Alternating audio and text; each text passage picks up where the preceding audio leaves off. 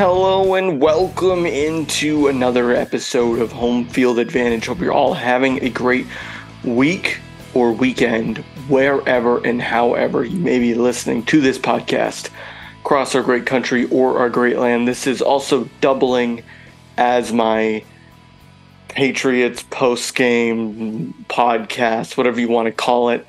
Um, but I'm trying to uh, proverbially do two things at once. So, trying my best there. Um, so, I'm going to get into the Pats game in a second. Um, I think we were brought to bear a few conclusions from that game that I think we haven't really talked about all year. So we need to get to that first. But um, first and foremost, this is the first time I've recorded since uh, the mass casualty event uh, that occurred uh, near my hometown here in Lisbon, Maine. Um, so certainly had this had the short video on Thursday morning um, when the news first broke of the mass shooting, but just wanted to acknowledge it again. Um, horrible situation. 18 uh, people killed and 13 injured. Um, just miles from where I'm recording right now. Um, and in addition, the subsequent investigation whatnot happened miles from where I uh, where I am now. So it's a horrible situation. Um, my my prayers, my thoughts are with the uh, victims and their families. It's it's it's unimaginable, um, and it goes without saying. I I would really just point out that our community is a strong community, um, but it's going to take a lot of time to heal. And I never really know the right things to say, but in this case, uh, that's where that's where I'm leaving it. Um, it's going to take a lot of time for this community to heal. Uh, it's not going to happen in a couple days. You know, the national media has packed up and moved on, right? Um, it's going to take a while. I, I don't really know what else to say, uh, but I just wanted to acknowledge that one more time. Um, just a horrible thing, and and I think Mainers are strong, and I think we're a we're a we're a rugged bunch. Um, but you know, we're we're we're a people that have that have a lot of uh, resilience um, but it's it's going to take a lot of time for this community to heal, and um, yeah, I guess I just don't know what else to say. It's been a really, really tough thing. Um, I guess the last thing I would just point out is uh, an extreme sense of gratitude that I feel, um, or I should say, tremendous sense of gratitude that I feel for the first responders and the law enforcement um, personnel.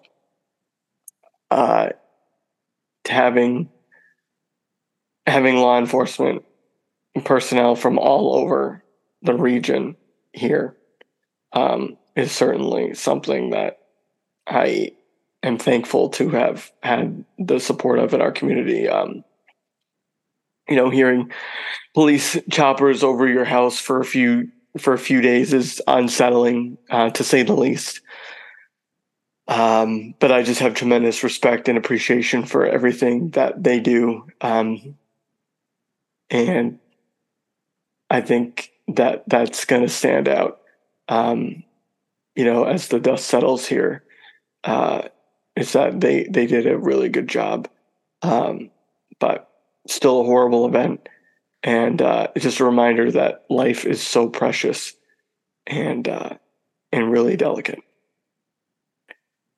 All right. So again, my thoughts and prayers are with the victims of the Lewiston mass shooting uh, and casualty. Uh, and then also my gratitude is with the folks in law enforcement. Um, it's it's going to change. It it's a life changing thing to have this happen in your backyard for sure. Um, but not not even close to life as life changing as losing a loved one. So just keeping them in my thoughts and prayers. Okay. Trying to move on as best I can here, talking about the Patriots game. Um, I'm going to pull up some stats. The problem with the Patriots is this, okay? uh, they have continued to lose games in two ways, right? Like I can see them competing in future games. Maybe that wasn't fair, but it's going to be hard for them to win a lot of games. And I've been saying this from the beginning. The the margin of error is just so so small, right? Like they don't have the luxury of sitting around and waiting till the fourth quarter to have another good touchdown drive for the first time in two and a half quarters. Like they don't have that luxury. It doesn't exist. They don't have a quick score ability. They don't have an they don't have a defense that is uh, creating turnovers. They just don't have these things. So if they're going to compete and be in close games like they have been, then they basically have to play perfect football. I think against Buffalo, they played almost as close to perfect football as you can. They had opportune, um, they had opportune takeaways that led to offensive points. They had really good special teams uh, situations, whether that be field position or, or field goals. Uh, and then they they played really well on third down against Buffalo. Today, Miami started over 6 on uh, third down, but they completed three fourth downs, including a fourth and four. Mike McDaniel got news for you guys. He doesn't respect Bill Belichick. He doesn't respect Bill Belichick. He doesn't care. He clearly doesn't care. He he did whatever he wanted to do offensively in that game. He did whatever he wanted to do. Mike McDaniel on fourth and four said, "Yeah, I I, I know I'm I'm coaching as a guy who's who has six Super Bowl rings. I don't care." And to me, that's like a huge indictment on Bill, and we're going to get to Bill in a second. But to me, it's like they they don't have the luxury of playing in a close game like they have been against uh, Vegas or Buffalo or Miami, or even against Miami the first time or Philadelphia or anybody else like if you take out the two blowouts, they've been in close games, but they've they're still like two and three in the or two and four in those games. Right? They've got the two blowout losses, but then they're two and four in basically one score games. I mean, and I know yes, uh, today's game ended up being thirty-one to seventeen, but but I'm looking at this game and like again, just like the first Miami game, I don't think Miami did anything that was surprising. But the Patriots are again finding themselves in a close game with a good team. I think Miami's good, of course. They've beaten you twice now. But they haven't been able to get over the hump because their margin of error is so small that like Mac Jones didn't play great today. Mac Jones played okay today. I don't I don't think he sucked, but he certainly wasn't as good as he needed to be for you to win that game. But like in order for him to or in order for the Pats to win these close games, Mac has to basically play perfect.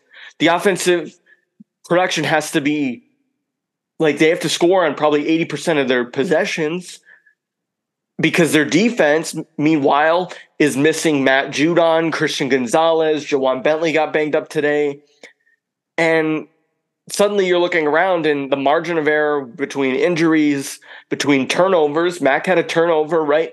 didn't end up costing them more than three points.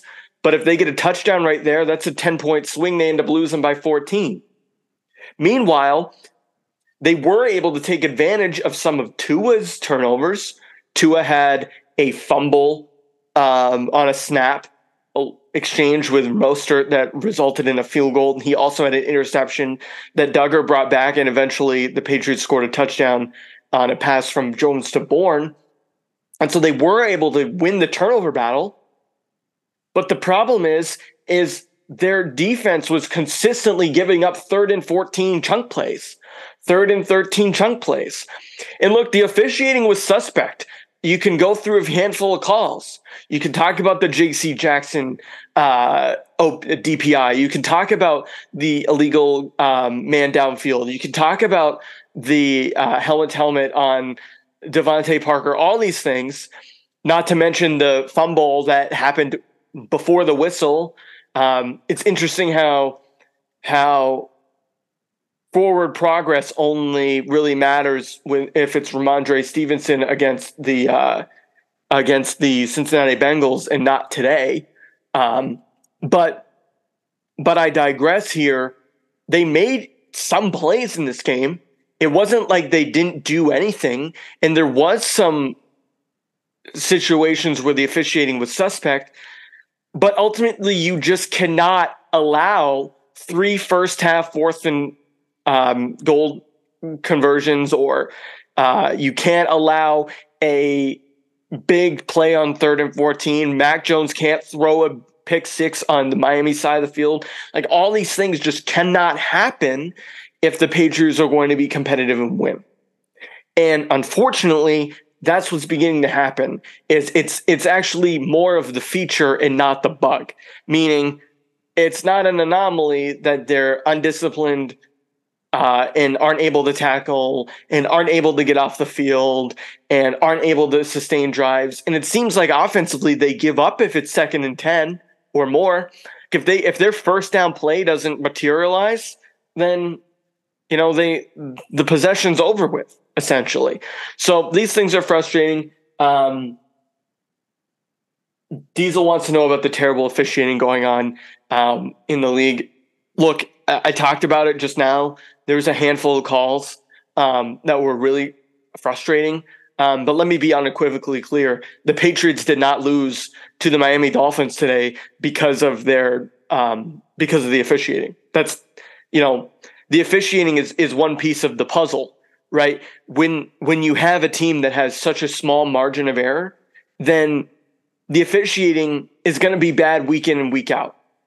It, it's just the nature of the beast. The NFL officiating has been inconsistent, but other than a call that happens at the end of a game, right? Like the last year's Super Bowl or the Super Bowl before that, when there were calls at the end of the game, or when um, there was the Saints uh, NFC Championship non DPI, or anything, or several years ago, Gronk was held in the end zone by Luke Kuechly and it was non called. Like, obviously, there are times where the officiating directly impacts the outcome of the game. But today, I, I think the Patriots lost because they they had poor execution on defense in third down situations um, and an inconsistent offense that at times looked like they could really move the ball and at times looked like you know they were a JV offense.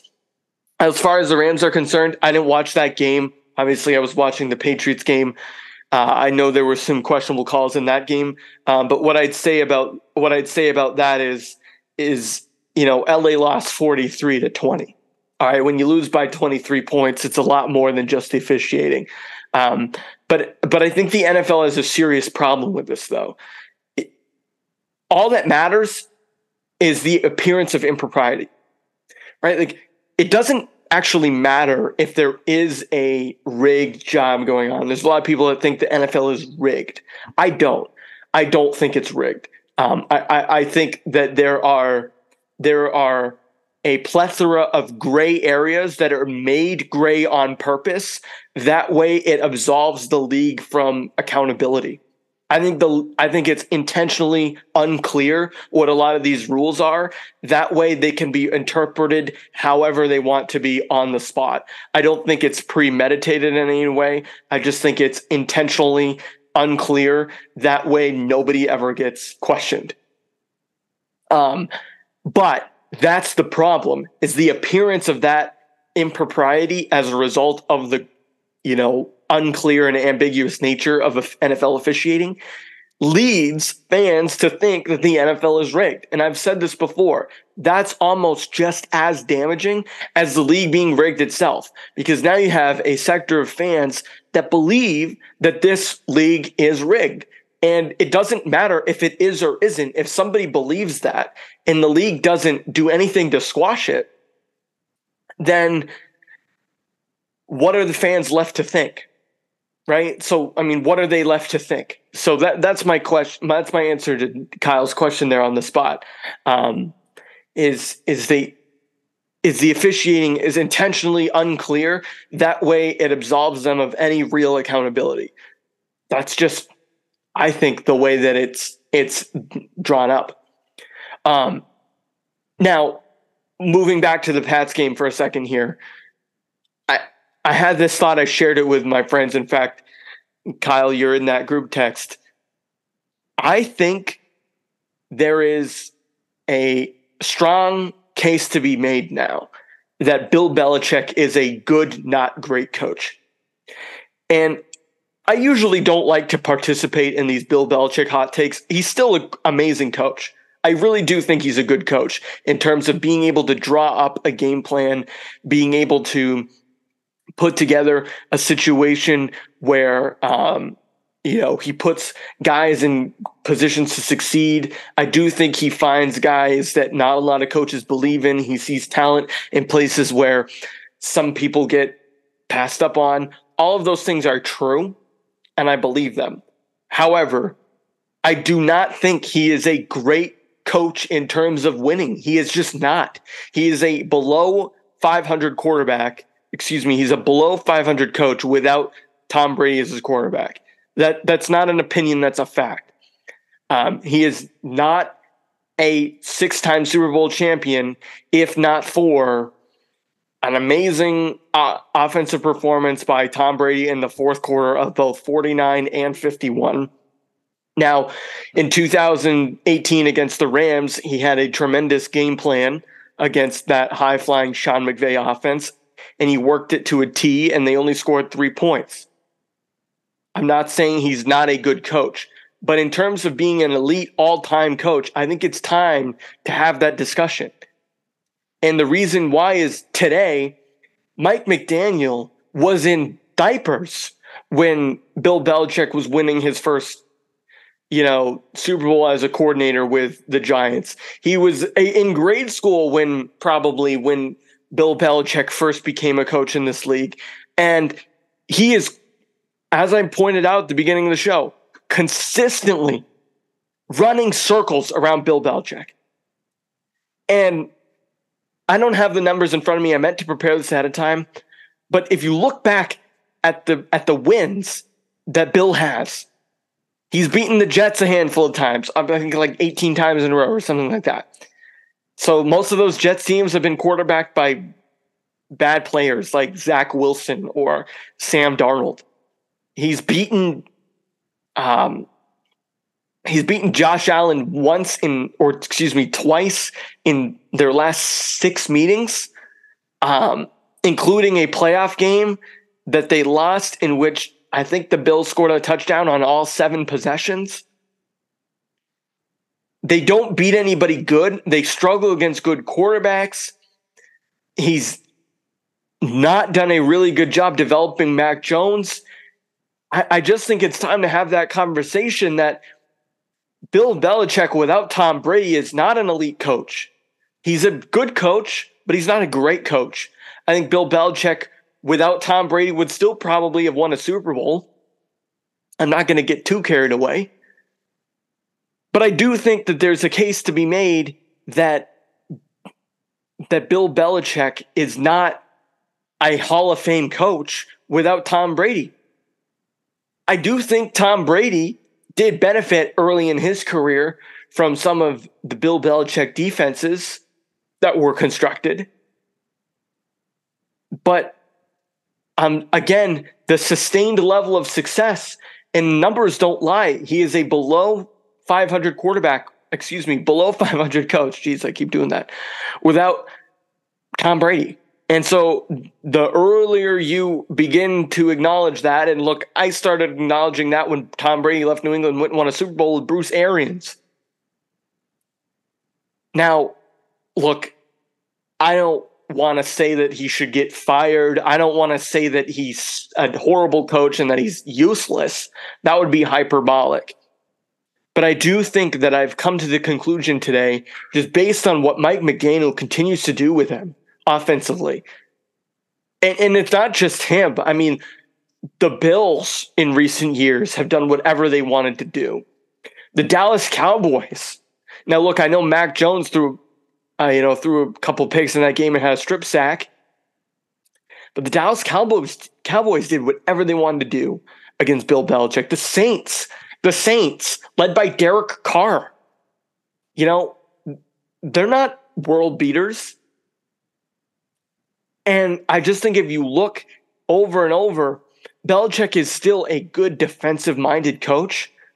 But again, if you're a good defensive minded coach, I mean, Tyreek Hill is 112 yards.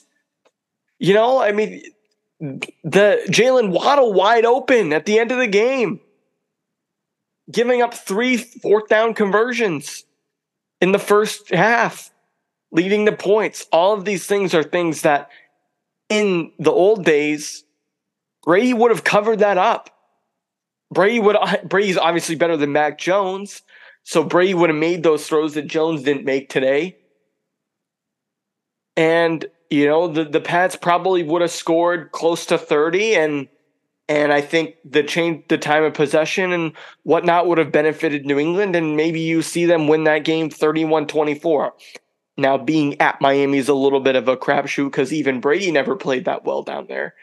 But again, guys, I just look at what I've seen. And what I've seen is that yes, Mac Jones is a developing quarterback that has struggled.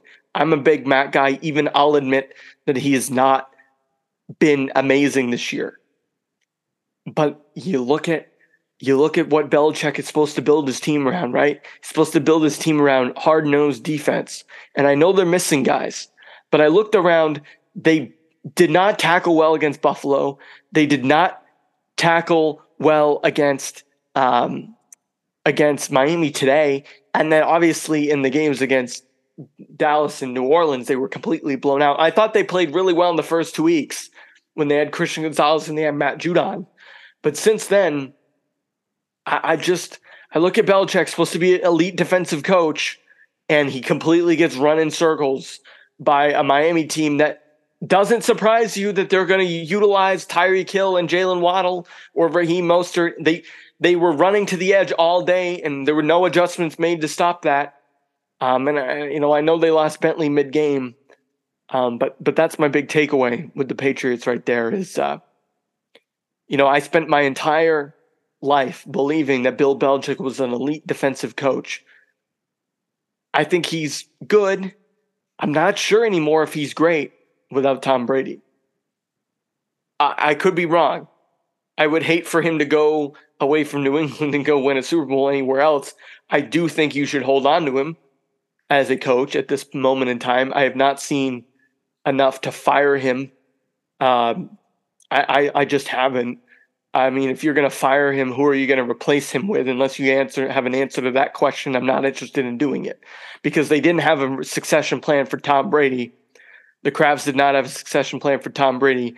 I don't want to see what a half-assed succession plan for Bill Belichick looks like. All right, switching gears to baseball real quick here, um, and then a quick hockey thought before I wind up. Um, baseball, the World Series, give it a chance. I haven't been able to watch.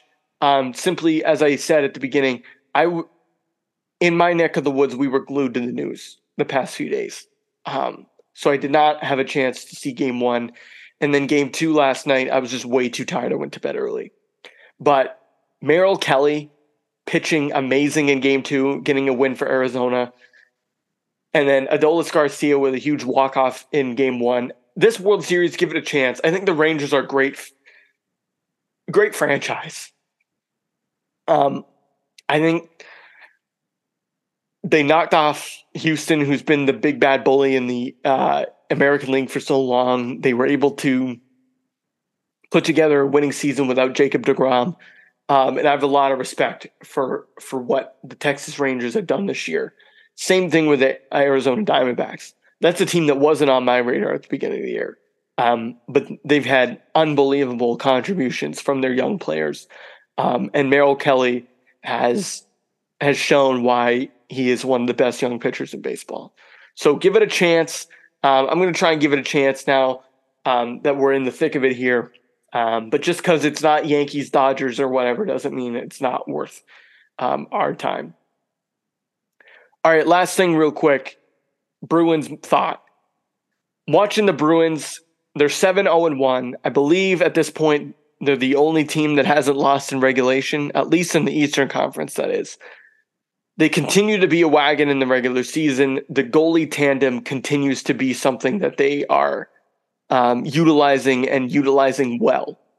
My question would be Jeremy Swayman and Linus Ullmark are playing lights out right now. Jeremy Swayman, I think, is 3 0 and 0, or maybe 4 0 and 0 at this point in in his uh, in his season thus far with the 1 2 6 goals goals against. I think Ullmark might, must be 4 0 and 1 or 3 0 and 1 or something like that. They're both playing lights out. They are. The rotation has shown to still be a fruitful endeavor by the Boston Bruins. My question is how long can this last? I think there's been a lot made of that in the postseason. I think the Bruins need to make it there first.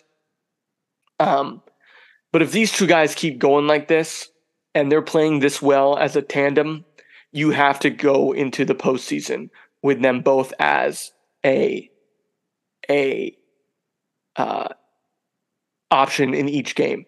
I don't think you can go with Linus for six games and throw Swayman in there for the seventh game.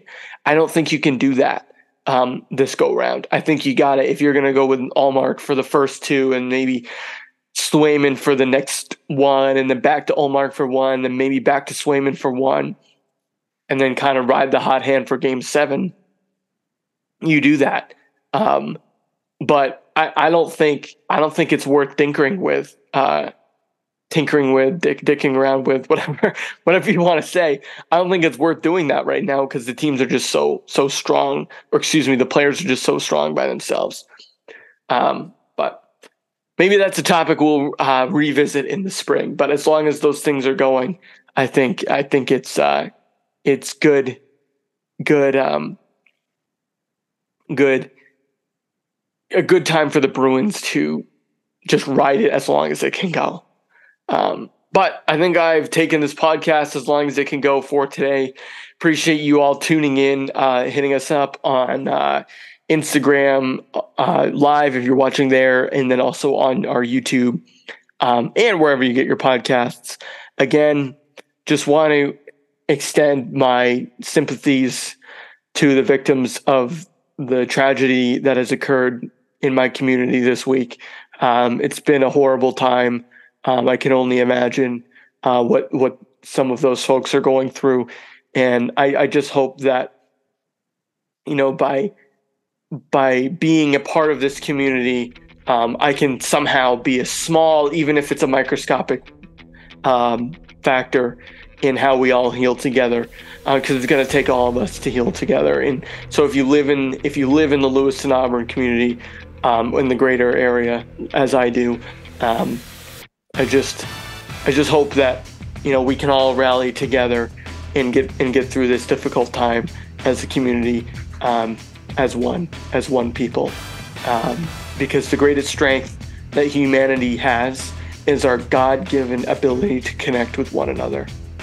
That is our greatest strength. Our greatest strength isn't me doing a podcast or writing an article or or uh, Tua Tagovailoa hitting uh, Hill for a 60-yard touchdown.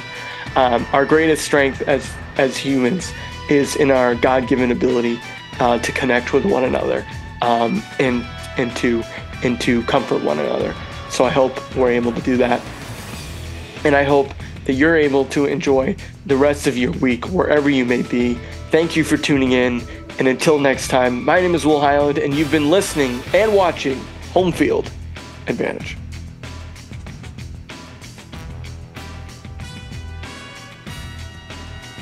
If you liked this podcast, please subscribe on your favorite provider, including Spotify, Apple, Google, and Stitcher. Be sure to also check us out two times a week on those platforms, on Monday and on Thursday. All of the Sportland USA programs are independent, and the opinions expressed in them do not reflect those of any other company, outlet, person, or entity.